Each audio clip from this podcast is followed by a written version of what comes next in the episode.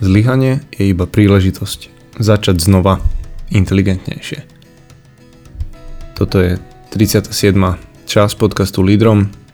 Tento podcast v rámci tvorby Mužom SK, podcastov Mužom SK je zameraný hlavne na úlohu muža viesť a keď rozmýšľaš, prečo práve ja by som mal rozprávať niečo o, o líderstve a leadershipe vedení. No, kladiem si tú otázku a ja asi mám len tú odpoveď, ktorú som už raz použil, že Bruce Willis sa v nejakom, nejakom filme myslím si, že pýtal, že, že dokedy to, sa opýtali, dokedy to bude robiť a on povedal, že budem to robiť a robím to preto, lebo tu nie je nikto iný. Ako náhle by tu bol niekto iný, tak to nerobím. Ale nie je. Takže hovorím o líderstve. A je to niečo, čo, čím sa zaoberám už myslím dosť rokov a, a dennodenne a tým cieľom, ktorý mám je pretaviť to do takej podoby, do takej formy, ktorá bude zrozumiteľná pre nás ako normálnych mužov, ktorí potrebujú správne viesť seba, svoje rodiny, svoje deti, ľudí okolo seba v práci alebo kdekoľvek sa ocitnú a aj tam, kde možno nejakým spôsobom ani nie sú e, postavení ako vedúci nejakým oficiálnym spôsobom, ale je potrebné vedenie. To je tá pointa. A dnes viac menej úplne iný podcast, ako ste zvyknutí. Úplne poznačený tým, čo sa, čo sa aktuálne deje vo svete, ale viac menej ja už, ja už pred už pred mesiacom som vedel, že tá téma sa bude volať zlyhanie. Na ten podcast bude vlastne aj o, aj o zlyhaní, alebo hlavne o zlyhaní. A uvedomil som si to už dávnejšie, vtedy, keď som zistil, že ak si to nevšimli, tak pred mesiacom som nenahral podcast a dobre mi to sedelo k tomu, že nadviažem tému o zlyhanie pretože ja to považujem za nejaké malé zlyhanie. A nie je podstatné asi, či je malé alebo veľké, ale je to zlyhanie. A keďže veľmi jednoduchý praktický dôvod, že okolnosti v živote sa nie vždy vyvíjajú tak, ako by sme chceli a po 18 práve myslím týždeň alebo týždeň predtým, ako som oslavil, sa preklopil do 19. roku fungovania v tej firme, kde teraz som, som sa dopracoval až na pozíciu robotníka. Čo, čo na jednej strane som mohol zabezpečiť aj inak, ale na druhej strane mi to prišlo úplne skvelá príležitosť vyskúšať si veci, ktoré som robil veľmi, veľmi dávno, niekde v začiatkoch, možno v roku 2005, že som si ich vyskúšal. A jednoducho kvôli výpadku a chorobe bolo potrebné, aby som si vyhnul rukávy a urobil niečo, čo štandardne nerobím. A okrem toho, že to bola vynikajúca forma psychohygieny, som po musím povedať, že po dlhej dobe nadobudol nejaký pocit uh, užitočnosti. Hej. Pretože keď vám keď sa deti spýtajú mamky, čo robí ocko v práci a najjednoduchšie vysvetlenie uh, leadershipu mamky voči deťom je preklada papiere z jednej strany na druhú, tak je, je to síce skvelý vtip, ale zároveň ak ste trochu človek, ktorý um, v, tom, v tomto, keď mi porozumiete, je rád, keď vidí výsledok svojej práce, že niečo vyprodukoval. Preto mám rád prácu s drevom, prácu so železom, prácu s čímkoľvek, kde výsledok je, nech je to vykopaná diera, nech je to postavený domček, nech je to čokoľvek matateľné. Je to väčšie zadozúčinenie, ako že ste niečo dobre zorganizovali, alebo niečo zabezpečili, alebo niečo rozhodli, schválili. Hej. Verím, že tomu rozumiete, že práve tá psychohygiena je v tom, že vyrovná tú mentálnu záťaž niekedy mm, niečím, čo a, môj nový kolega volá, že monkey job a je, je niekedy skvelá vec.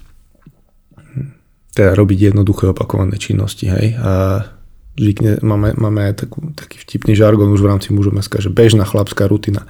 Čiže na nejaké cca dva týždne sa mi bežnou chlapskou rutinou stala táto práca. A to bol jeden z tých vplyvov, prečo napríklad nevyšiel podcast, keďže stále dokážem zhodnotiť, ktoré veci stíham a ktoré veci nestíham. Takže dnes Jednu vec, ktorú poviem je, že Odiseu sme presunuli na septembrový termín, keďže aj okolnosti sú teraz také, aké sú a rozumieme, že to má vplyv na to, či sa prihlási dostatočný počet alebo nechýbalo tam nejakých pár kúskov chlapov, aby sme vyrazili, ale sme úplne v pohode s tým presunúto na čas, ktorý bude možno ešte, ešte vhodnejší, čo sa týka počasia a celkových okolností, opatrení a situácie, ktorá sa dovtedy uvidíme, ako vyvinie. Kde sa ale vidíme, je už tento víkend od piatku do nedele na Vyhni, tí, ktorí ste sa prihlásili a tak zrejme v ten deň, keď budete počuť tento podcast, možno práve cestou na Vyhňu, sa vidíme na víkendovke s nejakou ďalšou 20 chlapov. A toľko k tomu intru a prečo je, je to téma zlyhanie, okrem toho, že to bola nejak súčasť toho môjho posledného mesiaca, kde som videl proste potrebu priniesť to, je uvedomenie si, že to, čo sa stalo ako, ako konflikt medzi Ruskom a Ukrajinou, postavilo mnohých mužov vrátane mňa a mužov okolo mňa do pozície, kde som tak nejako nevedel. Hej. Vedel som, že čo môžem urobiť hneď, je obrátiť sa na človeka, ako je Tony, s ktorým je aj rozhovor v tomto podcaste, ktorý bol už hneď prvý deň priamo na mieste a dal výzvu aj do, do bratstva, do skupín mužomeska, že chlapi, ak chcete pomôcť, tu je formulár, vyplňte, čo viete urobiť. Hej. To bolo prvé, čo sa dalo urobiť. Ale napriek tomu toto, tento, táto téma bola pre mňa inšpiráciou preto, že som hľadal asi, asi ako reagujú všetci chlapi. Proste, proste som to tak nejak pocitoval ako také zlyhanie v tom, že zrejme väčšina chlapov minimálne okolo mňa v mojej blízkosti nejakým spôsobom zamrzla a nevedela. Nevedela možno zaujať stanovisko, vedela a nevedela, čo má robiť, akým spôsobom má pomôcť, či tam ísť, či niečo robiť, či, či zabezpečovať nejakým spôsobom svoju rodinu, alebo začať baliť, alebo čo robiť. Hej? A toto som vnímal ako také, také zlyhanie, pretože to, k čomu my inšpirujeme, či sa bavíme o vedení, či sa bavíme o chránení, eh, o, o téme bojovník, o, o ktoromkoľvek archetype. Je to s tým cieľom, aby vtedy, keď to bude potrebné, to fungovalo. A to myslím práve, že sa teraz nestalo a nad tým som chcel, chcel uvažovať. A či by som robil ten podcast s Tonym alebo bez, išlo by to tým istým smerom. Pretože to, čo, zoberte si len posledné týždne, čo čo vidíte, čo si myslíme, že sú nejakým spôsobom vážne, vážne zlyhania. Hej. Zlyhali, mm, zlyhali nejakí vládcovia, medzi ktorými vznikol tento konflikt. Určite. Zlyhal premiér, že nešiel na Ukrajinu. OK, vyhodnote si to, hej. Aspoň to priznal, mal to gule a už dneska zrejme by to zlyhanie spravili inak. Zlyhal Will Smith, že dal facku tomu komikovi, OK, to, čo nasledovalo, bolo v mojich očiach podstatné. To, čo nasledovalo po tom zlyhaní. Zlyhali, zlyhali tu priamo, hneď vedľa nás je dedina, ktorá Nižná Slána, z ktorej báne sa kvôli zlyhaniu bývalého vedenia súčasného, kto, koľko tomuto patrí, no stala taká malá enviro katastrofa, znečistenie celého toku rieky Slana je toto vážnejšie zlyhanie ako to, o, ktorým sa dneska, o ktorom sa budem dneska baviť s Tonym. Zažil som za posledné dni jeden následok zlyhania vo výchove blízkeho chlapca, kde chýbal otec. Hej, a o tom, aj o toho sa verím dotkneme s Tonym. To sú, to sú veci, ktoré mnou teraz nejakým spôsobom rezonujú a preto som to chcel priniesť. A čo vám tu určite hodím do, do popisu podcastu a odporúčam nájsť si mimo tohto podcastu 30 minút na vypočutie, pozretie videa od Jana Košturiaka. To je taký aj malý teaser na, verím tomu, že na konferenciu ďalšiu, kde by mal byť jedným zo speakerov. ak vás toto video osloví, tak verím, že budete chcieť byť aj na konferencii.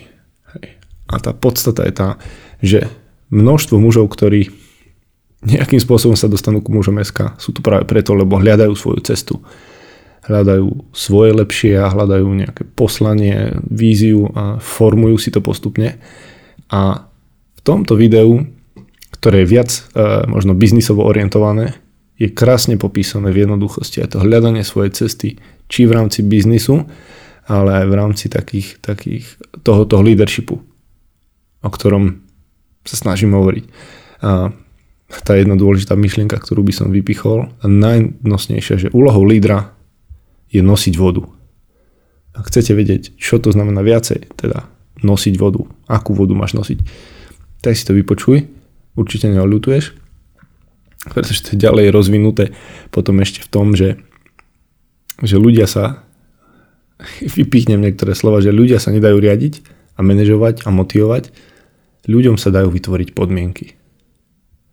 Hej. Samozrejme, že to stojí na tom, že oni by mali mať charakter, malo by sa dať s nimi spolupracovať, vzťah dôvery tam musí byť. Hej.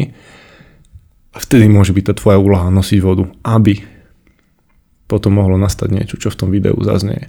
Hej. Ak by som nič iné neprinesol v tomto v tomto podcaste len toto, tak by to už bola tá podstatná myšlienka. A nejdem teraz eh, kradnúť ďalej myšlienky od Jana Košturiaka, ale ak je hľadanie cesty niečo, čím sa zaoberáš, ak je to leadership, ak je to eh, niečo, čo by ti mohlo teraz pomôcť, čo je úloha v rámci líderstva a vedenia, tak si to určite pozri. Si sa pozrieť podstatné, aby si to vypočul. A OK, takže Toľko k úvodu a prepínam na rozhovor s Tonym.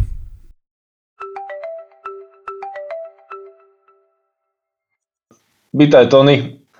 Poviem, poviem ten uh, úvod k tomu, že ako sme vlastne k tomu dospeli, že prečo, prečo rozhovor nejaký s tebou, alebo prečo teba osloviť s touto témou, ktorá možno, že by sa ti zdala, že, že prečo ja mám o tomto sa s tebou baviť, ale uh, ja už som dal v tom, v tom intre nejaký, nejaký úvod k téme tej zlyhania a prečo vôbec ale vzniklo to celé tak, že uh, išli sme cestou s Martinom z Chorvátska a tam máme asi niečo spoločné, tam som našiel, že ja som taký, že tiež rád pomáham v niektorých veciach a rád sa nechám v tomto zneužiť. A ja som taký, občas, občas som aj zručný, tak sme išli proste montovať nejaké pergoly a niečo mu tam pomáhať. No a cestou späť proste počúvame Tony Fridge, podcast uh, RTVS. No tak proste hneď to prúdilo a hneď tá nie tá nejaká úloha muža tvoriť tam, tam šrotila a Martin je v tomto veľký špecialista. Tak úplne to celé zapadlo. Ja som vedel, že téma ďalšieho môjho podcastu e, je proste zlyhanie a tak sme rozmýšľali nad celým, nad, e, nad celým tým, že čo sa, čo sa deje teraz nielen vo svete na Slovensku, okolo, okolo nás a hovorím si, tak toto úplne sadne, hej, tak musím vyskúšať to. Tony Odlo som nečakal, aj keď som vedel, že práve ten týždeň si vlastne bol v Kieve, hej, takže, alebo v okolí a tam si sa pohyboval, takže som nedával úplne veľkú šancu tomu, že sa nám to podarí práve vtedy, ale o to viac stálo teda za to počkať. Um, ja by som nerobil akože úplne také nejaké basic, uh, typické predstavenie u teba, keďže ja uh, už aj v úvode som spomenul a ešte aj hodím linky na tie, robil si teraz spustu um, rozhovorov, podcastov, nahrávok, hej, a niektorí mužia okolo mužom SK ťa poznajú, či už zo skupiny, či z Odyssey, e, či teraz z posledného špeciálu ohľadom Odyssey, čo ste nahrávali. také možno, čo nepočuli, ja neviem, tak, taký, také základné info, že čo robíš a niečo o tvojej rodine možno, že takí, ktorí ťa úplne, že prvýkrát počujú, to môžeš povedať a potom ideme na, na to, čo som ja chcel. Uh-huh. Uh, No, čiže pracujem v Spiskej katolíckej charite, čo považujem už za také moje finálne zamestnanie v živote asi, lebo som toho vyskúšal strašne veľa. A tu sa cítim ako naplno využitý a, a jednoducho viem, že tu som mal byť a že toto je moje miesto. Čiže, čiže už robím charite a už inde nebudem. No a čo sa týka rodiny, eh, No, čo mám? Máme 5 detí, 4 devčatá, chlapca, najstaršia má 17, najmladší 5. A čo manželka je právnička, čiže môžem robiť v charite. Toľko k tomu, že úloha muža zabezpečovať. Hej. To je základný predpoklad, aby si mohol robiť v charete, musíš mať manželku právničku, dobre. Hej. Keď to no, hovoríš no. takým, s takým humorom, tak je to, je to v pohode. Máme to, to vykomunikované, je to, je to OK. A mm, aj deti to tak vnímajú mm, asi pozitívne. Hej, že síce som veľmi často na cestách, hlavne teraz, ak sa tá, tá Ukrajina rozbehla, že som v podstate z toho mesiaca bol doma asi, neviem, 10 dní, ale vnímajú to tak, že, že je to potrebné, je to dobré, tak potom sa snažíme, keď som doma, tak využiť ten čas zase čo najintenzívnejšie spoločný. Hej. No, Mm, dobre, dobre. Uh, množstvo, ja, ja určite odporúčam všetkým, aby si vypočuli aj tie, tie rozhovory. Niektoré, keď si len zadajú do vyhľadávania, že Anton Frič, tak tam vybehne na nich od, od kratších až po dlhšie verzie, či videí, či rozhovorov, či článkov. Hej. Takže toto je niečo, čo, čo keď ich osloví tento rozhovor a táto téma, ktorú my máme, tak určite si nájdu. Uh, mňa čo zaujíma je, že v úvode tohto podcastu aj som, som spomínal, aj hodím taký link eh, od Jana Košturiaka, kde sa hovorí o tom, že hľadanie, hľadanie vlastnej cesty.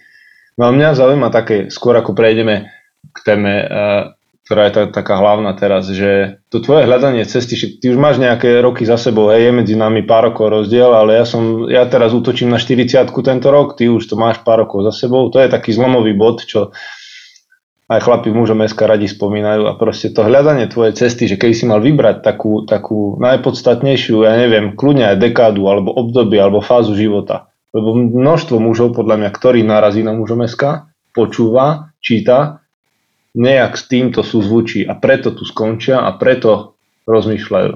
Ktorá bola taká fáza u teba, že si povedal, že teraz ty už si zodpovedal dopredu, čo som sa chcel spýtať, že si už ako keby našiel to, tú cestu, to poslanie, hej? No ale koľko to trvalo? Hej, lebo toto... No, no ja, som sa, ja som sa toho dotýkal vlastne od začiatku úplne, že ja som odjak živá bol taký, že som chcel pomáhať, že pre mňa pomáhať niekomu bolo vždy také, také prirodzené. E, čo je také zaujímavé, že ja som to nevnímal u môjho oca, ale teraz jak aj vďaka Odiseji som si teda povedal, že idem o tom mojom ocovi E, skúsiť zistiť viac, tak veľmi veľa ľudí mi vraví, že, že, že im veľmi pomáhal a, a že, že im je ľúto, že už nie je medzi nami, čiže uh, hej, asi, asi to je aj také, že som to od neho pochytal, je to trošku dedičné, lebo som to odkúkal, aj keď som si to neuvedomoval. Uh, aj už pamätám, že v 90. rokoch sme zakladali prvé občianske združenie a, a také pomáhajúce, hej, vyslovene. Uh, že stále som sa toho dotýkal, nech som robil čokoľvek. Že vždy to, vždy to bolo prítomné. A teraz som mal to šťastie, že môj terajší šéf ma oslovil, že či teda nechcem ísť robiť do charity, lebo že si myslí, že, že som na to vhodný, čo vnímam, vnímam ako, ako aj z jeho strany taký až pomaly vizionársky prejav, a, a som mu za to veľmi vďačný. Ale to, aj v tej predchádzajúcej práci ja som robil v korporáte a aj ten šéf mi vravel, že, že aj to on tak vnímal, aj stále mi vravel, že, že hej, to pomáhanie, že to je také moje, moje aj, že, že moja podstata. No, čiže to bol taký posledný, po tej, po, tej 40 u mňa sa to tak asi vyvinulo. Strašne veľa som si preskákal, strašne veľa hlúpostí som v živote narobil. Aj, aj, aj rodina si to užila, aj manželka, čo mi je aj strašne ľúto, ale jednoducho, hej, bolo čo bolo. A teraz naozaj cítim, že som na správnom mieste a robím to, čo mám robiť a prečo som bol stvorený. OK, takže teraz už toto také záverečné utvrdenie, keby som mal k tomu dospieť, prišlo nie tak, nie tak až dávno, hej? Nie až tak dávno, nie, to je možno tie 3 roky asi. Hm, ja len dávam takú, takú návnadu, že tým chlapom, ktorí možno, že sú niekde ako ja na ceste a skúšajú, hľadajú a utvrdzujú sa a, a nie sú si ešte istí, hej, že...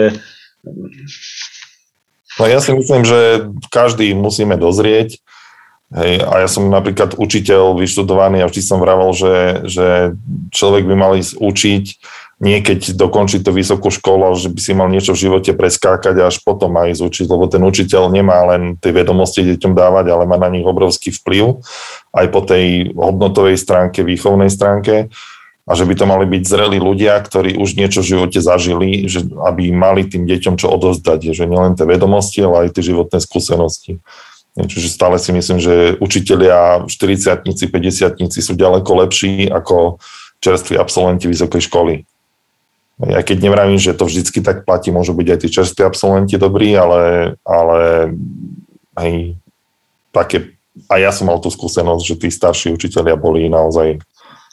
Robil si v rámci toho, čo si hovoril, že si vyskúšal, robil si teda aj učiteľa? Áno, áno, robil som aj učiteľa. Bol v, v školstve normálne som bol dva roky, ale ja som vlastne skoro 15 rokov učil uh, angličtinu v materských škola, školách. Chcel som sa ťa chcel spýtať, že po tej skúsenosti, že bol si dobrý učiteľ alebo bol si zlý učiteľ? Ja to sa musíš spýtať mojich e, žiakov, ale stále sa s mnohými stretávam a spomínajú na to dobre. Hej, ako, je tiež zase úloha učiteľa nie je naučiť, ale motivovať k učeniu. Hej toho, lebo ja, to... si, ja si veľmi pamätám a preto sa to pýtam, lebo jednou aj z takých hlavných um, myšlienok, čo som si zapamätal aj z konferencie, a ešte myslím, aký otec, taký syn, že, že ten školský systém a chýbajúci muži. A veľmi si pamätám mužov, ktorí boli, akýkoľvek boli, dobrí, zlí, ale proste boli to muži na základnej škole, na strednej, bolo to úplne iná skúsenosť pre chlapca, ktorý potreboval občas aj, aj proste inak usmerniť, hej. A či preto sa pýtam, že teba predstaviť si ako učiteľa si, si celkom viem, hej, a nejak, nejaký taký feedback aj sám zo seba by si musel mať, hej. Taký dojem, že robil si to dobre, ako keď napríklad v škole si možno bol dobrý, ale ja keď učím moje deti, tak viem, že zlyhávam, hej. Čiže e, to, čo viem iným trpezlivo a pokojne vysvetliť a takto, tak moja manželka hovorí, že pri deťoch neviem absolútne, hej, alebo, alebo veľmi si musím dať pozor to je úplne bežná vec. Ja som učiteľ angličtiny a nedokážem učiť moje deti angličtinu, hej. Že, hej, ale naučili sa same. Hej. Funguje YouTube, funguje Netflix, chcú čítať knihy v angličtine, ktoré nie sú vydané v slovenčine, čiže same sa učia so slovníkom, drtia a jednoducho ide im to. Hej. Máme celkom, celkom tejto oblasti, tie tri staršie deti sú naozaj veľmi dobré. Mm. OK, dobre, to, to mi akože to ma zaujímalo z, toho, z, z trocha z tej skúsenosti z minulosti a, a ja ešte jednu vec som chcel spomenúť, ja som si uvedomil, že kde my sme sa prvýkrát stretli, bolo vlastne to, že či to bol už, tak, to bol už taký moment, jasne si sa pohybal okolo Charity, nejaký, na nejaký čas si sa ocitol v Rožňave. Hej? A pamätám si, že aj vďaka podcastom Mužom SK, aj vďaka tomu, že ja zatiaľ, kým nie je nikto iný, kto by šprtal do témy vedenie, tak som tu ja. A viem, že aj, aj preto sme sa stretli. A to bol aký moment? To si bral ako moment, že, že chcem niečo robiť, ale není mi to nejakým spôsobom umožnené, neviem ako to robiť, nedá sa to. To, to asi, tak si to ja pamätám. Ja som sa dostal do pozície riaditeľa Charity a zrazu som mal pod sebou 30 ľudí, čo bola pre mňa úplne že nová pozícia a chcel som to robiť čo najlepšie tak preto som hľadal nejaké možnosti, že ako sa v tej oblasti vzdelávať, poradiť hej, a, a tak som vlastne natrafil aj na, na teba. A počuj, ale vtedy si sa, potom si sa neutvrdil náhodou, že, že tá tvoja, to tvoje poslanie pomáhať a robiť tie, e, robiť tie veci je niečo iné ako to, že, čo si očakával, že si vlastne zistil, že to, čo od teba očakávali, alebo to, čo to vyžadovalo, není to, čo chceš robiť. Tak som to pochopil správne?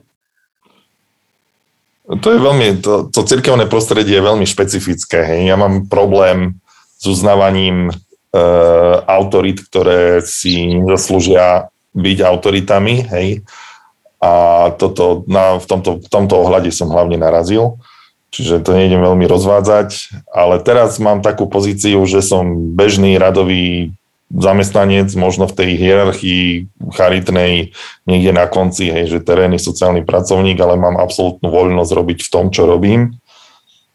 A aj tým, čo robím, dokážem meniť smerovanie hej, celého veľkého kolosu charity, čo sa mi, čo je, čo je super. Hej. Čiže som kvázi v takej riadiacej pozícii, ale bez tých zodpovednosti a bez tých nudností, ktoré sa s tým bežne no to, tomu som, tomu som smeroval, že v podstate si, si sa dopracoval presne tam, kam si chcel, ale bez tých všetkých vecí, ktoré si si predstavoval, že tu nejaká štruktúra, nejaký systém a nejaké toto, hej, ale v podstate robíš to, čo chceš, aj s tou zodpovednosťou, ale, ale bez tých nepríjemných vecí, ako by som povedal, ktoré, no nie, že nepríjemných, ktoré teba nejakým spôsobom až tak nebavia, aj.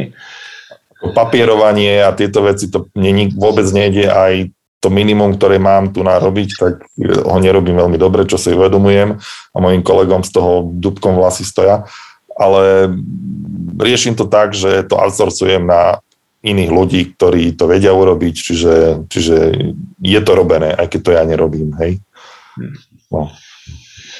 OK, inak v rámci toho videa, čo, som, čo tam bude v tom popise, čo, čo dával Koštúriak hľadania vlastnej cesty, povedz, či, či súhlasíš s takým princípom leadershipu, že povedal, že ty naj, najvyššie postavení alebo najšikovnejší, alebo proste tí, ktorí sú tam, tí lídry, majú za úlohu nosiť vodu. Vieš, čo to znamená, že nosiť vodu? Že nosiť vodu, aby polievali strom, teda miesto, kde vyrastie strom, ale v jeho tieni sedieť nebudú, ale proste preto, aby niekto iný vyrastol. Tá pointa je, že úloha toho lídra není to, že ja, ja som tu teraz ten kapo a ja to tu celé všetko, hej, e, vyrieším, zariadím, rozhodnem, ale nosiť vodu. Veľmi sa mi páči tá myšlienka, že je to niečo, čím by si vedel povedať, že OK, moja úloha je pomáhať, robiť tieto veci, nosiť vodu.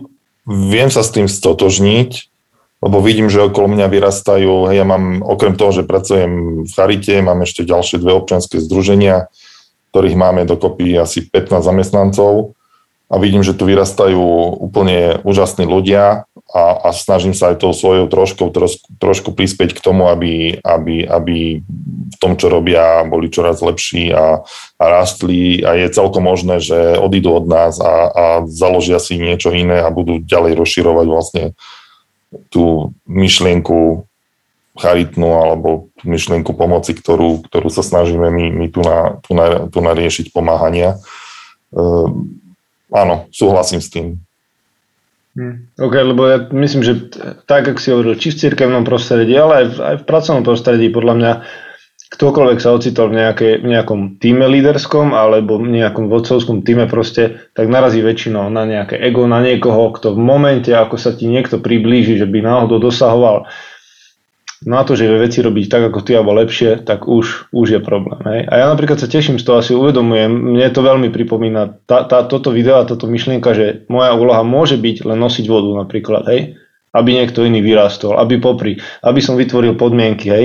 Mm, hej? A to, toto vidím, že jeden princíp, ktorý som si vedel predstaviť, že niekde aj, aj u teba by mohol byť. No a tá pointa je, prečo vlastne ty uh, a teraz spojiť to líderstvo a tú tému, ktorú som dal na dnes, lebo ako náhle sa udial ten konflikt, ktorý teraz prebieha, si bol buď medzi prvými alebo prvý, ja neviem, že si sadol, si išiel, a to je v tých článkoch podcastov, ktoré ja nalinkujem, hej, ktoré s tebou už robili.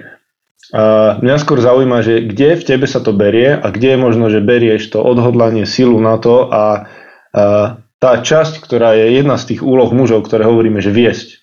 Lebo to vyžadovalo nielen to, že OK, je to tvoje zamestnanie, ale v istom momente ty si musel rozhodnúť, že teraz idem a tam je nejaký bod nula a celé to tam rozbehne. Hej? Kde, sa, kde sa toto berie alebo akým spôsobom to ty... No, no, je, hej, z, môj, z môjho pohľadu je to cesta, hej, že ja som zažil strašne veľa toho a aj keď to boli niektoré boli negatívne skúsenosti, niektoré pozitívne, tak vždycky niečo to vo mne zanechalo a, a sa to tak pekne všetko sklbilo, že teraz vlastne to, čo robím, e, robím relatívne dobre. Hej, čiže aj toto rozhodnutie, mal som skúsenosť e, z Iraku s podobnou krízou, keď tam islamský štát vlastne napadol sever Iraku, Kurdistan. A ja som tam vlastne dva mesiace potom prišiel a vlastne sme tam pomáhali, pomáhali v tých utečeneckých táboroch ľuďom. Že presne to, hej, to sa dialo. Hej. To, to, to, som, to som zažíval, to, čo teraz sa deje tu na Ukrajine a, a na Slovensku na hraniciach, tak to som vlastne zažíval tam v Iraku, v tom Kurdistane. Že ľudia utekali zo severného Iraku do Kurdistanu, ktorý bol relatívne bezpečný a tam ostávali v táboroch alebo sa už integrovali a my sme im vlastne pomáhali v tom procese. Hej? A časť z nich prišla potom aj na Slovensku, ja som bol súčasťou celého toho procesu, čiže to je pre mňa obrovská skúsenosť, ktorú nemá veľmi veľa ľudí na Slovensku, že, že pomoc s integráciou cudzincov hej, v našich kultúrnych podmienkach. Hej, čiže to je, to je tiež, a to hralo veľkú rolu, hej, že keď Rusi zautočili na Ukrajinu, ja som hneď vedel, že jednoducho ľudia budú utekať, budú sa báť, budú utekať z celej krajiny, nie len z tých častí, ktoré Rusi napadli, pretože nikdy nevieme, že kde tá raketa dopadne, kde tie vojska sa hej, vyroja z lietadiel. Čiže, čiže... Dobre, čiže keď, keď mám si z toho brať jednu, eh, hej, alebo ktokoľvek to počúva, uh, inšpiráciu a ponaučenie v tom zmysle, že ty si bol pripravený a tá skúsenosť, ktorú si mal v minulosti, hrala veľkú rolu v tom, že si bol áno, viac áno. pripravený vyštartovať a nejako si nemusel roz, rozmýšľať, idem alebo nejdem. Hneď ráno, jak som vrejme, že o pol sme mali raňajky s deťmi, o 7 si zvyknem zapnúť slovenský rozhlas, že počúvam správy. Hneď prvá správa, Rusko napadlo Ukrajinu, v tej chvíli som volal šéfovi, že balím auto a ideme, že kde máme v sklade nejaké veci Hej, dohodli sme sa a na obec sme vyrazili. A, a boli sme tam vlastne na Vubli na hranici o nejakej štvrtej. A, a už sme tam potom zostali hej, až doteraz, hej, až nedávno, myslím pár dní dozadu, vlastne ten stánok zrušili, lebo už tam veľmi netreba aktuálne, hej, ale to môže znova vypuknúť. A, a potom zase, hej, fungovalo to týždeň a už som videl, že, že tá vlna trošku upadá, že už veci sú zabehnuté, fungujú, hej, tak si vravím, že treba ísť na Ukrajinu pomáhať, lebo už som mal informácie od mojich ukrajinských priateľov, hej, s ktorými som sa poznal dlhé roky, že, že, že 100 tisíce ľudí sú v Zakarpatí a že nevedia, čo s nimi, nemajú im čo dať. Tak už sme začali riešiť potom vlastne dovoz potravín na Zakarpatie a, a teraz vlastne vozíme kamiony v podstate po celej Ukrajine, hej, ako Charita. Čo ešte, ešte OSN ešte nezačalo s týmto tu, hej a my to už robíme.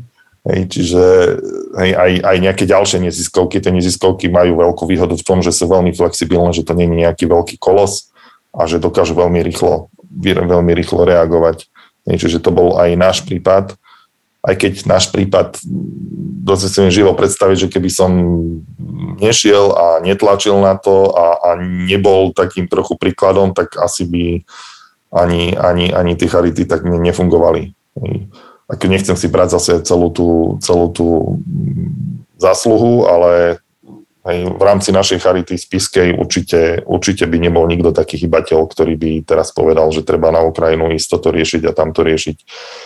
Hej, alebo že teraz, ak sme tú cestu do Kieva, hej, to takisto bola, hej, bola myšlienka, ktorú sme dvaja, traja ľudia dali dokopy a jednoducho sme išli a doviezli sme im tam zdravotnícky materiál za, za 100 tisíc eur a, a boli veľmi vďační, hej, aj, aj, aj, osob, aj sme sa dostali na najvyššie miesta, lebo to pre nich bola rarita, že niekto sa odvážil prísť do Kieva, keď bol Kiev oblihaný. Hej. Čiže... Mm-hmm.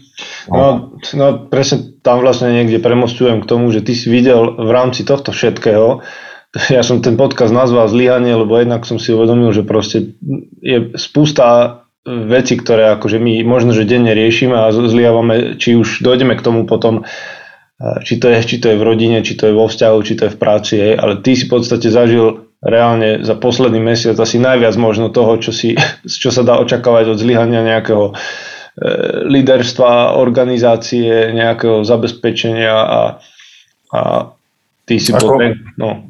Ja to neviem ako zlyhanie, jednoducho to tak je. Vždy, keď je nejaká kríza, ako prvý reagujú jednotlivci, neziskovky, ten štát sa dostáva v priebehu týždňov až do nejakej roviny, lebo my nemáme ten chain of command, že musí najprv najvyšší rozhodnúť a potom sa to posúva dole. Hej, u, nás, u nás to stojí na tom, na aktivite jednotlivcov. Hej, čiže, čiže ja aj odporúčam no odporúčam, kto chce mať e, funkčnú firmu, tak by si mal do firmy asi brať aj takých ľudí, ktorí nie sú úplne že komfortní a že nie úplne poslúchajú, ale sú to jedinci, ktorí dokážu samostatne fungovať. I napríklad to sa stalo e, aj v tej ukrajinskej armáde, že neviem, či niektorí vedia, že, že Zelenský vlastne zrušil celé vedenie armády minulý rok v lete komplet všetkých tých generálov, ktorí prešli sovietským výcvikom a dosadil tam úplne iných nových ľudí, ktorí prešli západným výcvikom. Mm. A preto dokázala aj tá armáda tak fungovať. Hej. Bežnej sovietskej armáde jednoducho generál povie, ideme robiť toto a všetci to robia. Hej. A teraz sú niekde v poli a tí vojaci samostatne neurobia nič, pretože čakajú na rozkaz z hora. Hej. Ukrajinci to majú tak, aj keď som sa bavil s tými vojakmi, s podôstojníkmi, tak oni majú právo reagovať, majú, dokonca sú nutení k tomu, aby, aby oni sami rozhodovali o tom, čo tá jednotka ide robiť. Hej. Tam sa nečaká na rozkaz z hora.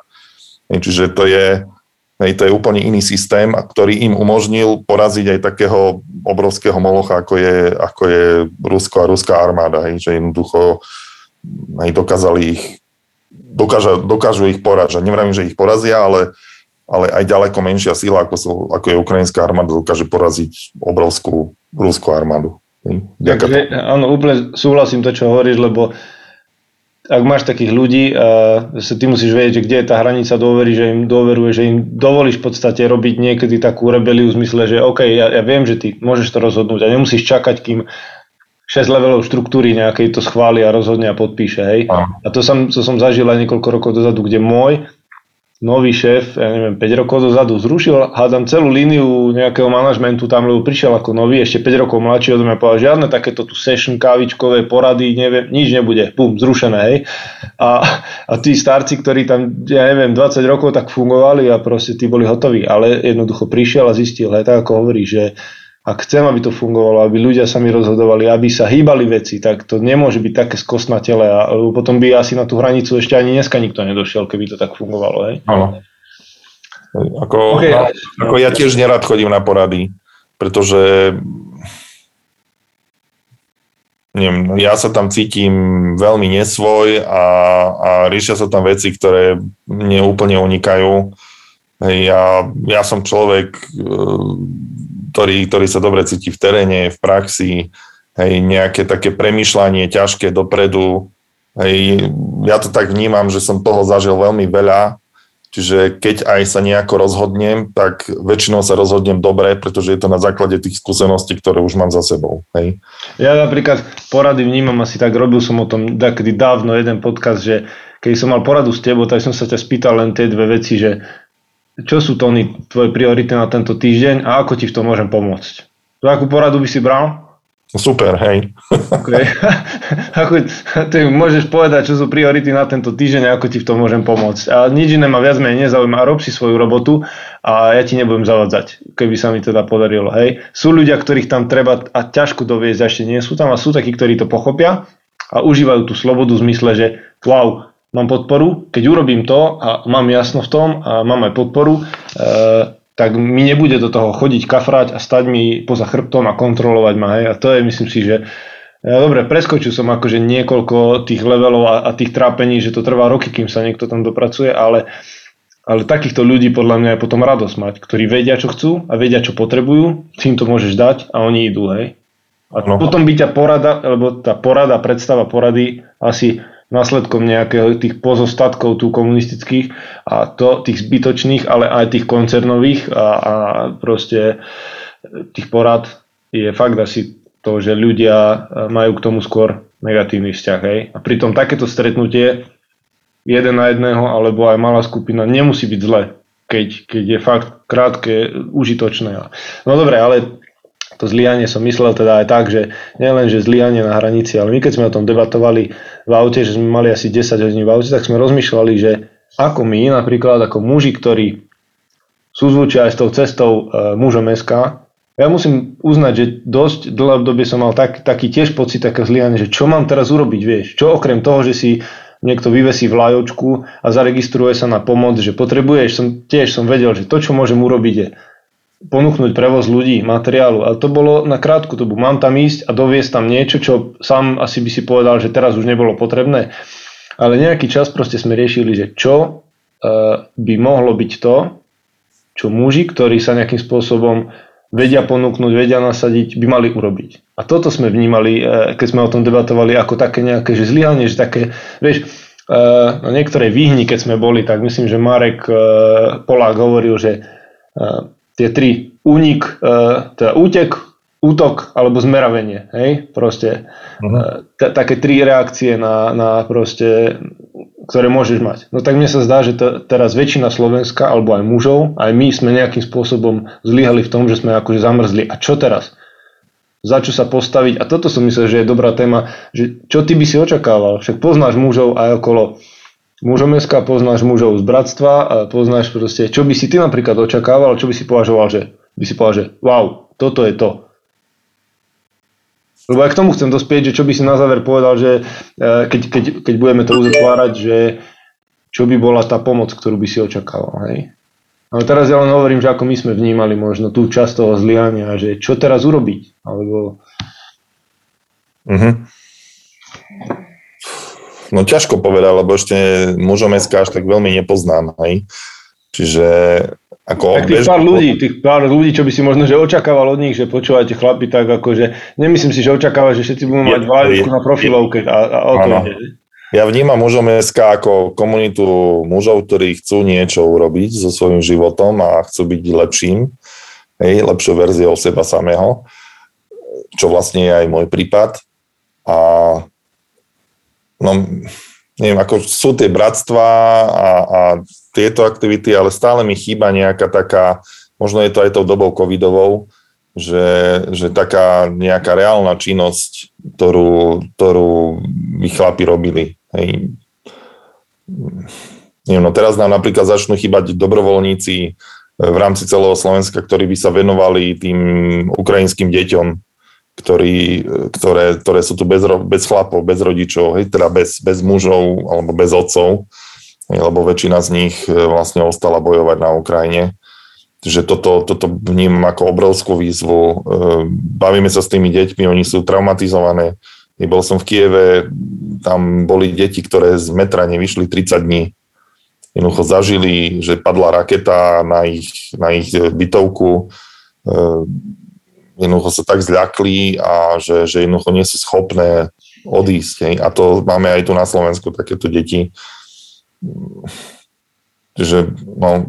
No vidíš, to, to akože, inak čítaš mi poznámky, lebo to, čo tu mám napísané, je presne okrem tohoto, už si prepojil aj, aj ten ďalší bod, že uh, moja otázka smerovala, že čo by ti ako keby chýbalo v rámci toho, lebo my jednak akože, že mužom dneska možno, že sa rieši, čo sú úlohy muža, čo by mal robiť, ako byť najlepšou alebo aspoň lepšou verziou seba samého.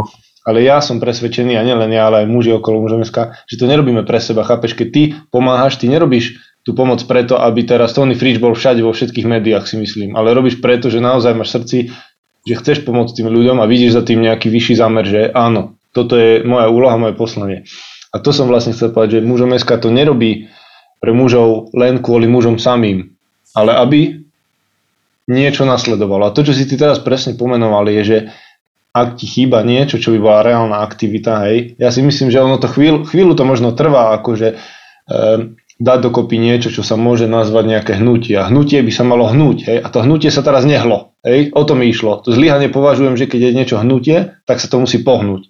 A to hnutie je teraz stave zamrznutom. Ale hnutie by sa hlo vtedy, keby napríklad zastrešilo toto, čo ty si povedal, hej, že deti, deti, ktoré sú bez rodičov, deti, ktoré chlapci, to je jedno, či chlapci, či devčatá teraz, hej, ale potrebujú nejakým spôsobom mužov. A, a to je jedna z tém, ktoré sme rozoberali aj v aute s Martinom, že uh, niečo ako športový krúžok, zahrať si s nimi futbal, proste kontakt s mužmi a nejaká športová aktivita, čokoľvek, čo ich uh, uh, akože nepoviem, že na chvíľu, že im pomôže zabudnúť, ale proste, že ich vtiahne do toho, že majú tu niekde mužov, s ktorými tráva čas. Ja, ja, mám, ja mám takého zamestnanca, z ktorého sa strašne teším. Už je to kúsok starší odo mňa a on sa venuje do veľkej miery e, takým mm, väčším rodinám, kde často chýba ten otec, alebo ten otec z nejakých dôvodov zlyháva, hej, alebo sa nedokáže venovať toľkým deťom a hej, že chodí s nimi na výlety, e, venuje sa im v krúžkoch, pomáha im niekedy zvládnuť také veci, ktoré, ktoré sami nezvládajú hej, aj napríklad pri úlohách, úlohách alebo tak. Hej, nie je ženatý, čo teraz som strašne prekvapený, aby som mojim dcerám prijal takého manžela. hej. A, ale veľmi sa teším z toho, že ho máme, lebo je aj, aj stále ochotný urobiť čokoľvek hej, od neho chcem. Aj dneska sa vrátil z Bratislavy a som mu oznámil teraz večer, že zajtra musí ísť znova, lebo zase treba nejaké veci doviezť a jednoducho ide, hej, ne, nerieši. Je to, je to úplne, úplne super. No, ideálny typ zamestnanca, ale ktorý zároveň má aj svoju vlastnú hej, takú tú agendu, že on sa naozaj tým, tým deťom venuje dlhodobo. A ja ho v tom podporujeme, že hoci kedy mi povie, že tento týždeň no, by som sa rád venoval hej, týmto deckám, lebo som mi slúbil, že pôjdeme spolu na chatu a hej, že či ho môžem uvoľniť, jasné, že ho uvoľní, lebo to je v podstate súčasť práce, hej, my pracujeme charite, hej, čiže, čiže to, je, to je to, čo máme robiť. No, čiže áno, a to pri mužom SK ja očakávam teraz, že hej, bol ten COVID, nedalo sa, ale pretaviť hej, všetko to dobre, čo sme so sebou urobili, e, to nejako presunúť do spoločnosti. No toto myslím, že je celý ten cieľ, že to, čo som chcel prizvukovať, že to nerobíme kvôli sebe. Je skvelé byť, ja neviem, do nekonečna riešiť nejaký seba rozvoj a motiváciu a niečo, ale niekde sa to musí ukázať. Ak sa to niekde neukáže, tak za mňa to je ako keby, že taký umrtvený kapitál aj potenciál. Na čo? Proste, hej. Mm. Čiže skvelé, to, tam som chcel dojsť vlastne, že povieme, že nadviažeme na to, že to, čo na jednej strane sa javí ako keby také zlyhanie alebo zamrznutie, že, že a čo s tým, sa môže dostať do nejakej konkrétnej činnosti, lebo to není o tom, že to bude teraz treba mesiac, ale to bude treba možno ďalšie mesiace alebo dlhšie obdobie, hej. roky, hej, no proste máš ten odhad. No, no, áno. Akože ťažko, ťažko je hej, aj s tými, napríklad tá práca s deťmi, tam, tam tiež treba byť aj, aj opatrný, aj, aj na druhej strane zase príliš veľa opatrností vedie k tomu, že sa nič nerobí. Hej. No, ako do nič nerobí, nič nepokazí, stále platí. Hej, to platí aj v mojom prípade. Veľa vecí aj za ten posledný mesiac som pokazil, ale zatiaľ to vychádza tak, že, že viac som urobil takých, ktoré fungujú. akože, a, a, inak Mám, mám, mám niekoľko takých citátov, čo je na začiatok, čo sa týka zlyhania a to je napríklad o tom, že zlyhanie je len príležitosť ako začať znova inteligentnejšie, hej. Ale tá téma mi prišla inak preto, pred niekoľkými mesiacmi s chlapmi, keď sme boli v saune a bavili sme sa o ľuďoch, ktorí neustále opakovane robia tie isté chyby, ako keby to, si vravel, že, že my ako pracujeme na lepšej verzii seba samého, rieši sa to v bratstve, podcastoch všade a naopak a napriek tomu neustále tí muži zlyhávajú. Hej? A proste taká, taká definícia, keď sme mali tému aj nepriatelia, akože akí sú nepriatelia muža, bola, že, že šialenstvo, hej, šia, že definícia šialenstva je robiť stále to isté dookola a očakávať iný výsledok. Hej? Že teraz napríklad ako keby muži neustále zlyhávajú, rovnaké chyby robia a, a proste očakávajú iný výsledok. No nemôže sa dostaviť iný výsledok. Keď neustále robíš tie chyby, tie isté dookola, tak nemôže prísť iný výsledok. Hej?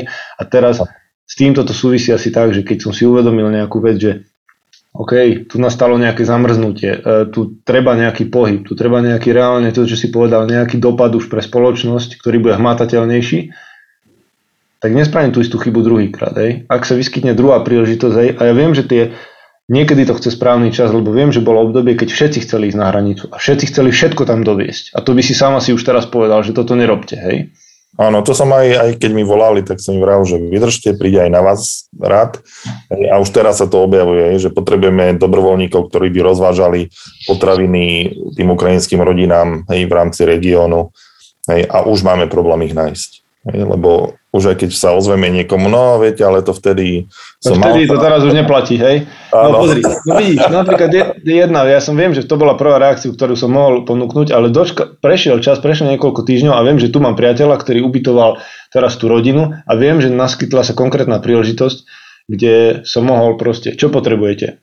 Potrebujú tí ľudia spať, potrebujú si prať veci, potrebujú X, hej? A ty vieš, že proste toto sú tí ľudia, ktorí ak by si, ak vieš, tak im pomôžeš, hej?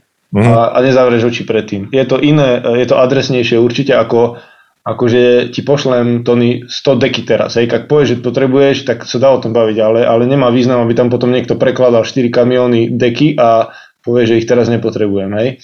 Áno. Čiže myslím, že k tomu aj dospejeme, že jeden z cieľov, keď sme sa s Martinom rozprávali, bol proste kde, čo podporiť, hej, čo vieš potom povedať, že ak chcete pomôcť a neviete, čo máte robiť a nemáte okolo seba konkrétnych ľudí, kde by ste teraz vedeli, alebo nejaké svoje konkrétne vy e, nápady, čo urobiť, tak urobte toto. Hej. Lebo ty si človek, ktorý je priamo tam na mieste a, a kde viem dať ruku do ohňa za to, že, proste, že to bude dobre umiestnené a to môžu všetci muži okolo mal takú, takú úplne skúsenosť, ktorú, ktorú si teraz presne popísal.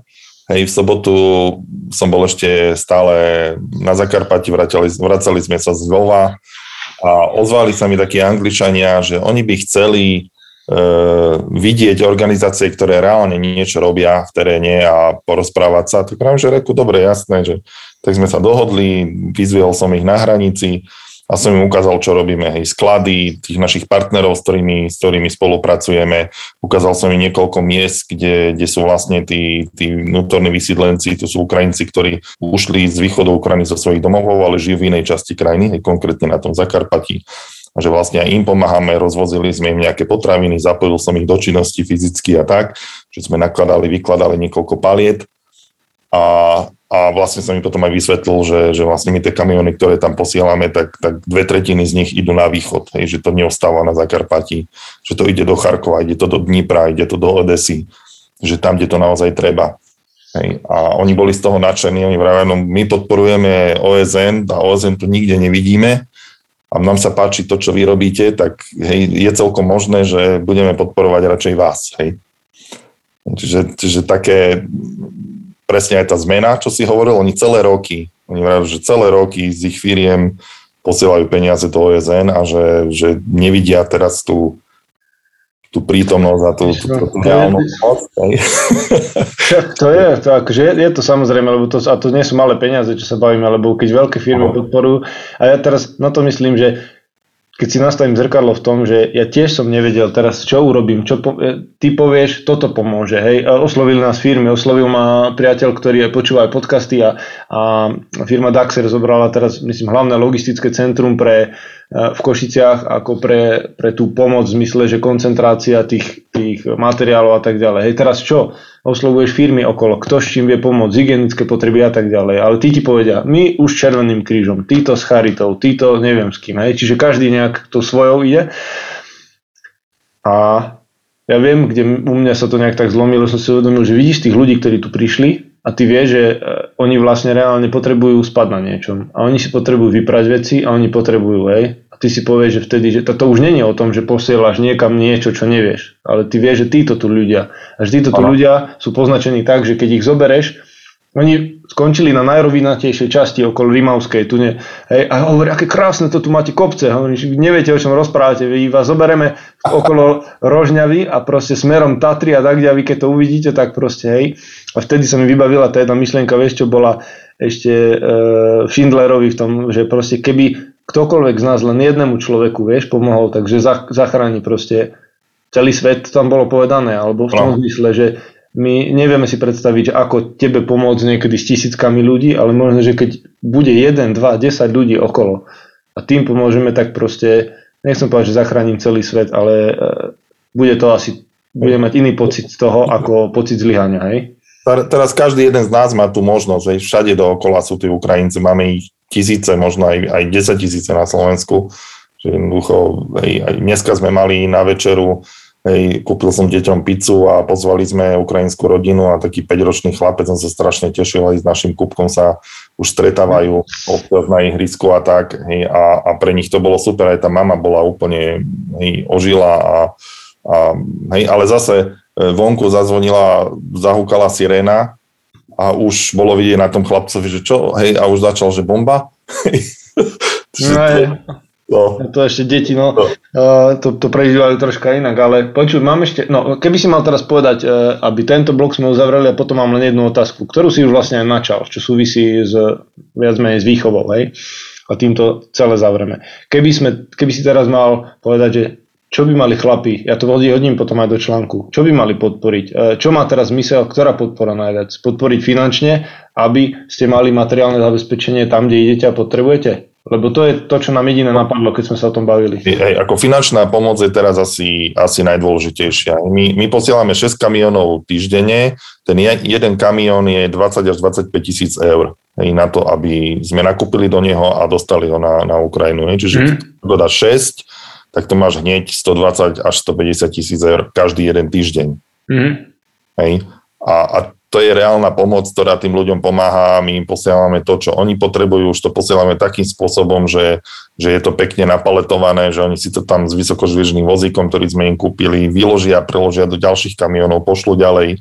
že vedia s tým manipulovať, že tam netreba už toľko dobrovoľníkov, lebo tie prvé kamiony boli z tých zbierok, ktoré nám ľudia nosili, že to tu 30 ľudí niekoľko hodín nakladalo a tam to muselo 30 ľudí niekoľko hodín vykladať a ešte ďalšiu celú noc 30 ľudí to triediť. Hej. Mm. No. no to som, to som, to je presne to, čo si hovoril v tom, v tom podcaste RTV, myslím, aj tam sa áno, tam sa... áno. A toto je to, teraz je to krásne zjednodušené, čiže len, len to stojí peniaze. Je to zadarmo, aj tie špedičné firmy boli ochotné odviezť jeden kamión, dva kamióny, ale už, už to ďalej nejde, hej, čiže už im musím zaplatiť a, a hej, čiže tá finančná pomoc má naozaj obrovskú úlohu a treba si rozmyslieť komu, hej, treba to poslať tam, kde vidíte, že tie peniaze sú nejakým transparentným spôsobom vydokladované. Že... A čo má pre teba e, väčší význam? Má pre teba, e, keď aktuálne vidíš tú situáciu, pravidelná podpora to znamená, alebo, alebo asi viac ako jednorázová? No, pravidelná podpora nám dáva istotu, že budeme vedieť pomáhať aj o mesiac, aj o dva. Hej, že keď mhm. sa niekto zaviaže, že čo jem pol roka nám bude mesačne posielať neviem, 50 eur, 100 eur, tak to je akože super. Hej, vieme s tým rátať. Ehm, a potom, potom druhá forma pomoci, obzrieť sa dookola, vznikajú centra, centra pomoci vlastne Ukrajincom, potrebujú pomoc so všetkým možným, vyučovanie slovenčiny, sprevádzané ľudí na úradoch, pomoc hľadaným práce, ehm, niektorí sa chcú naučiť robiť s počítačom, hej, majú problém s latinkou, lebo boli celý, celý život s azbukou, čiže, čiže to sú také veci, ktoré, hej, ktoré si vyžadujú veľa mravčej práce individuálnej Hej, aj, aj také narážam v obchode, že, že majú problém v obchode nakúpiť niektoré veci, lebo nerozumejú, čo je na nich napísané, je to v nepresvitných obaloch. Hej, čiže prihovoriť sa ľuďom v, v obchode, keď vidíte, že, že hľadajú niečo, nevedia nájsť a, a skúsiť sa s nimi dohovoriť a pomôcť im s tým, tým, čo potrebujú. Veď máme v mobiloch, máme prekladače, není najmenší problém si preložiť, že ako sa povie pohanka, hej, alebo čokoľvek, čo oni hľadajú. Hej, oni krupicu, pohánku nevedia nájsť u nás. Hej. Asi najčastejšie. hej. E, a takisto ukázať im to Slovensko, hej, že aké je. Oni tu bývajú v bytoch, sa mi ozvali ľudia zo, zo, zo Zazamaguria, 26 ľudí, ktorí sú tam na chate, a sú tam štvrtý týždeň a odtiaľ ešte nevyšli. Hej? Hmm. Oni nevedia, že 6-7 kilometrov od nich je červený kláštor, krásny, hej, a že, že Tatry majú hodinu odtiaľ a hej, aj to, no naložiť ľudí do aut, zobrať jednu, dve rodiny a zoberte ich na výlet na hrebienok alebo niekde tam, hej, aby, aby trošku aj prišli na iné myšlienky a, a, a trošku spoznali aj to Slovensko. Tiež na to myslíme, lebo ty na jednej strane pokrieš možno potreby, že ale máš kde spať, máš čo jesť, ale na druhej strane ten človek je myšlienkami aj tak stále, hej, riešili sme veci a neviem, nech majú notebook, nech si deti vedia pozrieť rozprávky, proste také veci, ktoré si uvedomíš až vtedy, že teraz ja keby som sa ocitol tam s mojimi deťmi, čo by som chcel okrem toho, aby som prežil, hej, aby, aby nejak tie myšlienky a tak aby proste aj tá mentálna stránka nejakým spôsobom vedela vypnúť a si oddychnúť, hej. Blbosť, akože aby deti si pozreli rozprávky, hej. Ale keď to robia dennodenne doma napríklad, a pomôže to tým deťom nejak. No dobre, odbočil som. Mne, pripomenul si mi jednu vec, ktorú som chcel spomenúť, že čo keď napríklad úloha niektorých,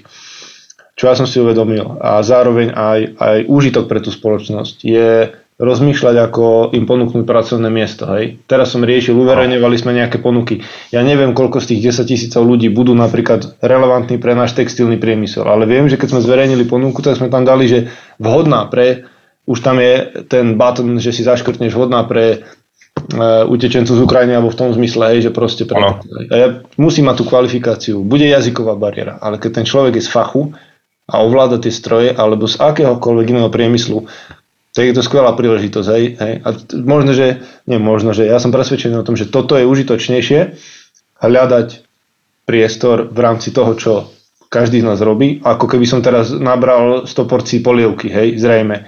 Uh, proste, čiže nejak tak rozmýšľať, že môžeš mať nejaký počet na, pocit na začiatku zamrznutia, neviem čo, ale tie príležitosti prichádzajú, ak si povedal, v obchode, v susednej dedine, uh, vonku niekde, uh, teraz napríklad v pracovnej sfére, v zmysle, že keď sa ti podarí zamestnať niekoľkých ľudí, hoci len na mesiace, hej, a viem, že tu nejakí už aj boli, už sa tu pohybovali v meste, hej, lebo sú ich tu desiatky, u nás niekoľko sto. Lenže to boli takí, ktorí povedali, že do mesiaca sú preč, hej, tak logicky uh, ani ich nezaškolím dovtedy, hej. Ale keď prídu ľudia z fachu, ktorí povedia, že tu chcú zostať a, a nejak sa, sa tu proste usadiť možno na nejaký čas, vtedy to má určite že význam proste pozerať sa potom, ako ich zapojiť do, do toho života tu, hej. Hej, hej, treba rátať s tým, že tá vojna bude trvať mesiace a je možné, že aj roky, hej, že to není, že teraz sa skončí za mesiac, že teraz ich vyhnali z Kieva a je koniec, hej, to, to vôbec tak nie je, hej, to aj v Iraku ja si pamätám presne ten proces, keď som tam prišiel, dva mesiace boli preč, e, vravili, a že Tony, že na Vianoce dojde, že u nás doma v Karakoši, že oslavíme, perfektná oslava, došiel som tam na Vianoce, stále boli v tom tábore, hej, a že bude veľká noc, že určite už porazíme tých islamistov. Hej, došiel som tam na veľkú noc, stále tam boli a tak to trvalo 4 roky. Hej. Mm. No, uh, OK, čiže a to, jasno. A, to sa a tie, môže stať aj u nás. Hej. A tie, preto aj tie ďalšie veci, ktoré si povedali, jedna vec je áno, že samozrejme, že e, keby neviem koľko ochotných mužov, všetci, ktorí sledujú mužom SK, chceli naplniť 6 kamionov týždenne, tak asi by to chcelo veľkú zbierku. Ale podporiť proste, uh, urobiť nejaký pravidelný záväzok, to je, je v moci každého a rozmýšľať nad tým, že v mojom regióne kto sa pohybuje, či sú tam rodiny s deťmi, s chlapcami, mm, my sa nejak mobilizovať v rámci skupiny, že vieme nejak s tým pomôcť. To sú veci, ktoré podľa mňa sú úplne realistické, hej. A e, viem, že toto by mal byť len nejaký prvý impuls tým smerom, že čo sa dá robiť, lebo podľa mňa mnohí sú v takom stave teraz, že nejak tak váhajú, hej. Úplne, úplne perfektne sa dá napríklad spraviť víkendovka, Hej, v každom regióne máme tých Ukrajincov, keď sú tam sa partia chlapov dá dokopy, príďte do centra, ponúknite, vieme pre rodiny urobiť výlet do prírody, alebo stanovačku, alebo opekačku, grilovačku prvojarnú, Hej, a to pre nich bude aj to, že sa stretnú, vymenia si skúsenosti medzi sebou hej, a zároveň pre tie decka bude nejaká aktivita. Lebo oni potrebujú sa stretávať, hej, lebo jeden, jeden zistil, že u nás funguje toto, ďalší zase, že tamto, oni si potrebujú tie skúsenosti vymeniť. Hej. Preto my robíme také centra, kde sa oni môžu stretávať, že raz za týždeň prídu, ne, dáme im nejaké veci, ale zároveň sa aj stretnú medzi sebou a vymenia si to, čo sa naučili. Hej, čiže to je, hej, aj, aj Úplne, tie centrá sú v každom okresnom meste, možno aj, aj ešte viacej, čiže treba... Keďže, keďže tá, tá, tá téma, ktorú riešime, prečo som tu a prečo sa snažíme podcast robiť, je prezať vedenie a toto je v tom, že ty niekedy čakáš, že čo sa rozhýbe. A mnoho, ja neviem, aj mužov, keď riešili mužské skupiny, sa pýtali, čo, a nečakaj, proste, ty to rozhýb, hej, ty urob niečo. Myslím, že keď nič sa nedieje a vie, že nič sa nedieje, tak možno, že to čaká na teba. Hej. Možno, že si nikdy neviedol hej, a nevedel, nerobil si niečo, tak možno, že práve táto príležitosť je na to, že ty niečo urobíš. Hej. A tá, tá záverečná otázka moja bola, kde si už aj premostili vlastne tá neprítomnosť otcov, lebo ja viem, že ty, či to bolo v článkoch, či kde som počúval v nejakých rozhovoroch s tebou, že v rámci Charity, keď teraz by som aj nemyslel na Ukrajinu, sa stretávaš tým, že s rodinami, ktoré sú nekompletné, rozvedené, e, kde proste chýba ten otec. A toto je jedna vec, ktorá by bola škoda, keby sme my nespomenuli, aj keď len teraz okrajovo, že ako, ako ty to vidíš, že tú úlohu mužov na Slovensku, ktorí so sebou niečo robia, ktorí majú záujem nejakým spôsobom priniesť pridanú hodnotu do spoločnosti, čo by to mohli urobiť? Hej. No, neopúšťať svoje ženy. Hej. dobre, dobre. to je také prvé. A deti? Lebo je strašne veľa žien, hlavne cez tie moje občanské združenia pomáhame matkám, ktoré, ktoré ostali same s deťmi, že chlap, 40-ročný chlap povedal žene s piatimi deťmi, že choď preč. Ja som si takto svoj život nepredstavoval, zober si deti a ja si idem užívať. Hej. Tak to akože máme viacero takých prípadov. Hej. Čiže neurobiť to a keď už poznáte také rodiny, tak snažiť sa byť, snažiť sa byť napomocný, jak to povedať teraz, ako ja si predstavujem niečo také ako My Body, hej, čo sme mali vlastne aj Peťo hey. hej, že, že vytvoriť také, také hnutie nie že len pre deti z detských domovov, ale pre decka, ktorým chýba otec. Hej, že normálne, že by si rodinu, jednu, nejaký chlap adoptoval, aj keď má svoju vlastnú rodinu, svoje vlastné deti, ale raz týždni sa s nimi stretnem, zoberiem ich na výlet, na zmrzlinu hej, a jednoducho dám im pocítiť aj tú, tú inú stránku, ktorú ten otec vždy prináša do tej rodiny. Hej, lebo tam veľmi, veľmi často chýbajú. Tie ženy sú samé, majú dve, tri práce, tie detská samé doma prežívajú všelijako, susedia sa o nich starajú, kto, kamošky a podobne. A, a nie je to pre tie deti dobre a, vid, a, a vidím to aj ja, že z tých detí my to zase budujeme ďalšiu generáciu, ktorá, ktorá má rovnaké problémy. Hej, že toto je úplne že generačná, je to aj tá generačná, nie, nie, nie že úplne že chudoba, ale, ale dedenie tých návykov a, a spôsobu života, hej, nie dobré. No. To, to, to zase presne, hej, si, si prešiel no. tam, kde čo som chcel povedať, že ja si uvedomujem, že my sme sa o tomto bavili, myslím, že spolu aj na Odisei, aj, aj mimo toho, že ja chcem napríklad mojim deťom a viem, že sa snažím im dať inú štartovaciu čiaru, ako som mal ja od mojich rodičov, v zmysle, čo som dostal, čo možno, uh, Peťo písal tú knihu, hej, čo ti otec nepovedal, hej. A mm. toto je podľa mňa ten rozdiel presne, že my už vďaka tomu, že niečo že čítame, že že sa snažíme, už vieme našim deťom to dať, ale tým deťom, o ktorých sa teraz bavíme, to tam stále chýba. A pokiaľ tam niekto nevstúpi a nedá to tam, tak to tam bude chýbať. Hej. Zase celej jednej ďalšej generácii alebo nejakej časti tej generácie. Hej. A presne preto sa pýtam, že ty sa stretávaš s tými rodinami. Či to sú nejaké okrajové, či to sú rómske komunity, ale aj tam proste sú ľudia, ktorí to môžu. Hej. E, to je jedno proste, v ktorej. Hej. A to, toto rozmýšľam je, že ktorým smerom ísť, lebo včera som mal taký posledný piatok preletela mediami taká správa, sa zabil mladý chlapec na motorke, hej, tu v Rožňave. V noci proste išiel, čelná zražka s kamionom, nemal šancu, hej, 16 ročný a to bol najlepší priateľ mojej cery, hej, kde viem, že proste, že to bolo rodina bez otca, v zmysle, že odiš, čokoľvek bolo proste a, a hneď som si povedal, že ešte keď sa o tom budeme baviť, aký dopad môže mať neprítomný otec. Uh-huh. Není. A chlapec ako proste e, robili sme si z toho srandu a teraz proste ešte stále je, je ťažko, hej, ťažké to je, ale uh, že tam by som podpísal aj zmluvu o budúcej zmluve s ním, lebo bol hokejista alebo športovec, proste naozaj makal, že je fakt, fakt zlatý chalan.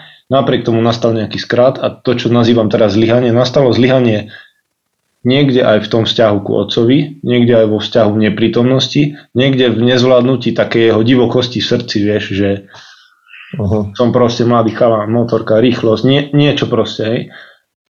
A toto mi proste ide hlavou, že aj toto považujem za niekoho, kto, vieš, mi hovoril, Eme písal mojej cere, že tatko, že pozdrav tatka, pozdrav tatka a potom sa dozvie, že proste, včera sme boli na pohrebe, hej.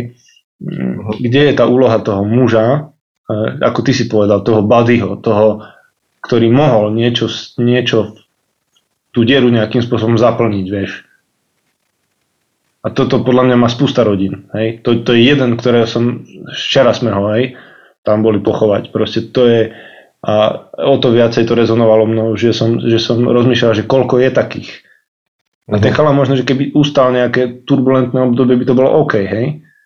Kým by našiel nejak toto, že hľada svoju cestu, ako ty si povedal, že už, hej, ale teraz potreboval niekoho, hej, teraz potreboval nejakého buddyho. Mm-hmm. Čiže... No. Hej, ono to, no aj, aj, aj tí, hej, no, niekedy aj ťažké nájsť vôbec nejakého chlapa, ktorý by dokázal sa venovať iným chlapcom. Hej, to vidím, ja mám dielňu a to vidím, že náš Kubo je úplne nadšený z toho, keď ja tam niečo majstrujem, on si hneď zobere kladivo a mláti po všetkom, čo vidí. Hej. A toto isté, viem, že aj ty sa venuješ trošku, hej, autám a neviem čomu, a, ale keď sa pozerám... Jeden si, ale vieš, jeden syn áno, druhý nie. Jeden bol chvíľu nadšený, druhý nie. Chvíľu to robila dcera, potom to prevzali synovia a to vidíš ten rozdiel. Niektorých natkneš, niektorých nie. Hej, ja viem, no len, len uh, asi musíme trošku aj tých chlapov ešte natchnúť ku takým... Inak my sme sa o tom, my sme o tomto rozprávali, aj, aj, aj Peťo Podlesný, aj s Martinom sme rozoberali, že je projekt, ktorý by mal akože rieši, riešiť možno niečo ako školu pre mladých chalanov, v zmysle akože vzťahy, škola, e, také niečo ako buddy, lebo aj buddies e, majú, majú, myslím si, že dosť vážne parametre na to, kým sa vôbec môžeš stať taký. Jasné, jasné, to není, jasné. není to taká vec, že um, sme si to tak predstavovali, že chlap sa zajtra prihlasí a do dvoch týždňov mu zveria dieťa a on sa venuje. No, není to. To je, to je proces niekoľko mesačný hej, a treba byť na to pripravený a treba si uvedomiť, že to je záväzok na veľmi, veľmi dlhé obdobie. Hej, že to no. není, že teraz budem mesiac, dva, pol roka sa niekomu venovať. No preto si viem predstaviť, že teraz tá inšpirácia v zmysle, že OK, sú tu deti, ktoré potrebujú. Tie deti nevieme, či tu mesiac, dva alebo pol roka. Je možné vyskúšať si, čo to znamená starať sa o niekoho. My vieme, že my to robíme ja, už len keď máš ma týždeň nejaký kol v rámci bratstva, už keď máš ma nejaké stretnutia, už keď ty vieš, že to je záväzok a ty ten čas si musíš oddeliť, hej, a ty toho času nemáš viac ako ostatní, len ho využívaš troška možno, že lepšie, hej. A proste teraz to, čo sme rozprávali, sú tu deti, je tu nejaká potreba, je tu reálne potenciál mužov, ktorí mohli by sa toho chytiť a uvidíme, hej. A keď toto zvládneš, tak si môžeš začať rozmýšľať aj nad niečím takým, ako je body napríklad. Áno. Dobre, ale dobre si povedal, že uh, ešte povedz, že vnímaš v rámci toho nejak svojej, to je taká veľká téma, neprítomnosti, nie, niečo také, že e, manželka niekedy aj nahrávanie podcastu považuje za, za zlyhanie v zmysle, že ja už poďte, lebo už ocko ide toto, už, už nech je kľudný, hej, proste, hej, to je tesne pred tým, ako my si voláme. A ešte technika nefunguje a ešte proste, hej, uh-huh. že každá, každá príležitosť toho, čo robíme, preto, aby my sami sme zapracovali, aby sme iným pomohli, tiež dáva priestor na zlyhanie, lebo nie si prítomný so svojou rodinou, lebo si mimo, hej. Ne, e, nemáš to tak, hej, že by niekde to bolo tak na hrane, že neopúšťajte svoje ženy a zajtra idem, hej. Hm. Či je to Asi... veľmi, veľmi tenká akože hranica? um, nie, myslím, že, že nie. Ako, Čiže je to to, čo si na začiatku povedal, že je to vysporiadané, je to jasné? Áno, sme dohodnutí, ako ja myslím, že, že to v tomto smere hej, je to jasné. No.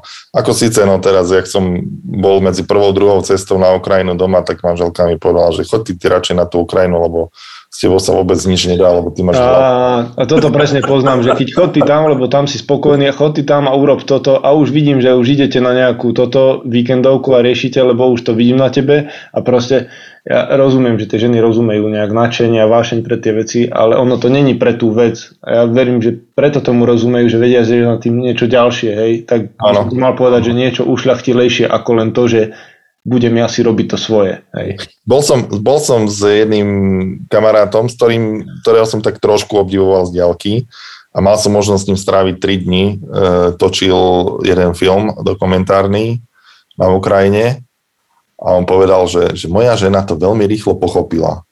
A že čo pochopila? Že úlohou ženy je dať mužovi priestor.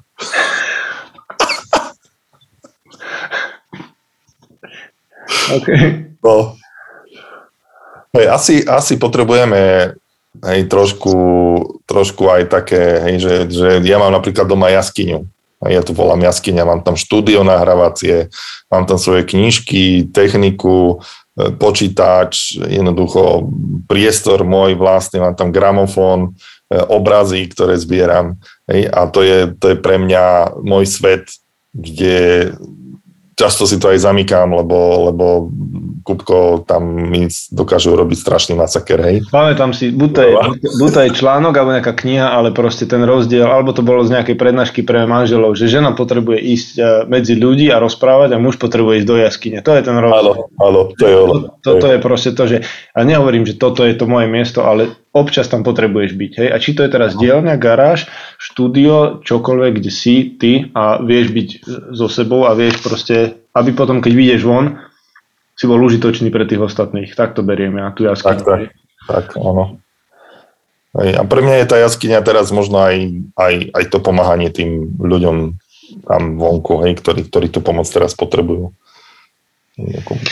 No dobre, počuj, ja už, ja už som vyčerpal všetko to, čo som potreboval počuť a to, čo sme chceli vlastne, aj, aj keď sme tú myšlienku mali, aby nejak zaznelo vetri mužom SK, podľa mňa to ešte nezaznelo. Ja nemám, nemám ten pocit, proste nejaký taká výzva, výzva k akcii alebo k, k tomu, čo teraz môžeme urobiť, pretože len byť nejakým spôsobom pasívny a očakávať, že, že to nejako prehrmí, je asi, není to správne. Hej?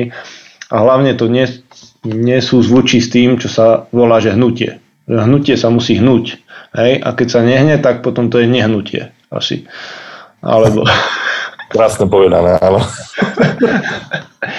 Dobre, dobre, takže e, ty mi pošleš ešte a ja teda zazdielam a okrem tých linkov, kde, kde si môžu vypočuť a okrem toho, že odporúčam, aby ste Tonyho sledovali, lebo mm, ak chcete vedieť, čo je aktuálne, niektoré nie veľmi, e, ale proste reálne obrazy, nie veľmi, e, ako to nazvať, pekné, hej? To, čo, to, čo boli aj snímky aktuálnych dní, proste si tam, vidíš to reálne a napriek tomu sa nájdú ľudia, ktorí bojujú. Hej? Myslím, že tu aj na sekundu verím tomu, že nie sú muži, ktorí by nejakým spôsobom pochybovali o tom, že e, kde nastalo zlyhanie líderstva, že, že kde vo svete nastalo to zlyhanie a kde nastali skraty, hej, lebo o, o tomto ani nebol cieľ debatovať o, o politike, ale proste uvedomiť si tú svoju nejakú pozíciu v tomto, čo môžem urobiť, hej, Mm-hmm. Môžem sledovať, môžem podporiť človeka, ktorý je tam priamo, e, alebo presne vie komunikovať s tými ľuďmi, ktorí sú tam môžem prispieť to mojou časťou k tomu a, a v podstate my ešte v rámci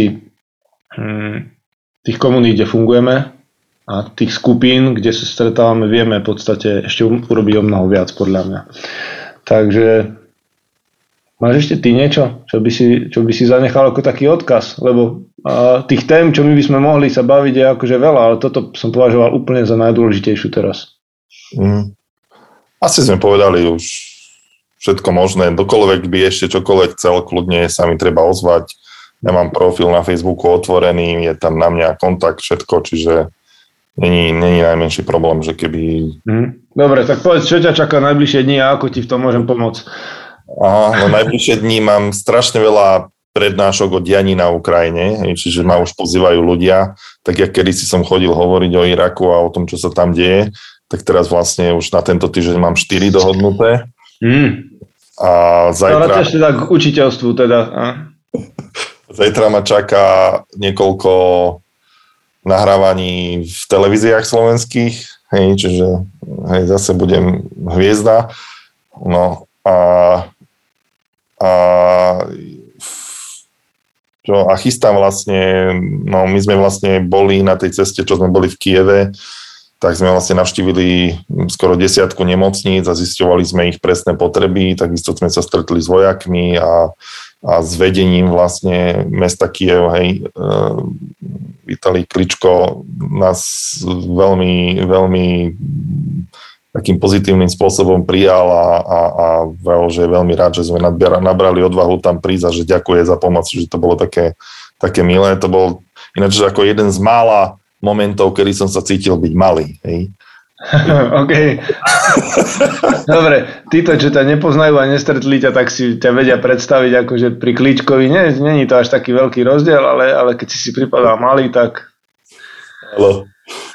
A, e, no tak teraz vlastne mám dva týždne na to po návrate v nedeľu, e, aby sme, aby sme vlastne naplnili tie požiadavky, ktoré, ktoré v tých nemocniciach mali. Musíme zohnať peniaze, musíme to nakúpiť, e, zohnať auta, pretože v podstate ja mám iba jednu dodávku v Charite k dispozícii, čiže budem potrebovať požičať ďalšie dve a to nie je také jednoduché, že by ti niekto požičal dodávku na Ukrajinu a keď mu povie, že ideš do Charkova alebo do Dnipra, hej, tak to hej, sa ľudia boja o tie auta. Čiže toto budeme musieť riešiť akože veľmi veľa vecí, veľmi veľa vecí takých praktických, a potom bude ešte Veľká noc, chcem čo najviac času stráviť s rodinou, chcem ísť s mamou pozrieť sestru a tak ďalej. Čiže, čiže také, také bežné radosti. A 20. apríla ideme zase na východ. 20. apríla, ok, to sú ešte nejakých, nejakých, teraz je 5. apríla, čiže uh, pre mňa to podstatné je naozaj to, že popri všetkom tom, čo, čo robíš, píšeš, rozprávaš, chodíš, je, že uh, by bolo práve počujem niektoré dieťa zo sna kričí, tak uh, to, to není ešte asi až taká vážna vec, keď naše deti na Slovensku zo sna kričia, čo? No, asi nie. Ako, ako, no proste to, že e, ty ako človek, ktorý nejakým spôsobom v istom momente sa pretlajal cesta aj s mužom SK, vieš, a bola by veľká proste škoda uh, nespomenúť, uh, ne, nevyužiť to vlastne, že aj tých mužov, ktorí sú tisíce, ktorí nejakým spôsobom sledujú, počúvajú a verím tomu, že dnes sa aj snažia filtrovať to, čo je relevantný obsah. Hej? A to je podľa mňa skvelá vec, že proste ty si tu, sme v kontakte a, je to tak, tak z prvej ruky v podstate, hej, že nie je to niekto, kto je, kto je no name, koho sme nikdy nevideli, s kým sme sa nestretli. A preto som aj tú príležitosť chcel využiť, takže som určite za to vďačný a, a, a síce to nevyšlo v nejakom tomto, a, čo by a, e, počas, počas a, e, ukrytu niekde v, v Ukrajine, hej, lebo hm. podcast, podka, ale stalo to za to počkať si proste, keďže už podcastom meškam nejaký mesiac, a to je moje zlyhanie, o ktorom som hovoril v úvode podcastu,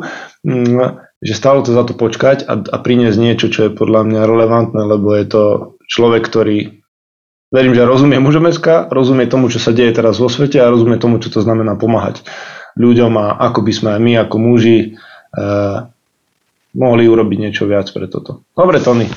Dobre vysoký čas, tak užívaj a ešte, ešte, verím tomu, že ešte nejdeš spať, ako ťa poznám.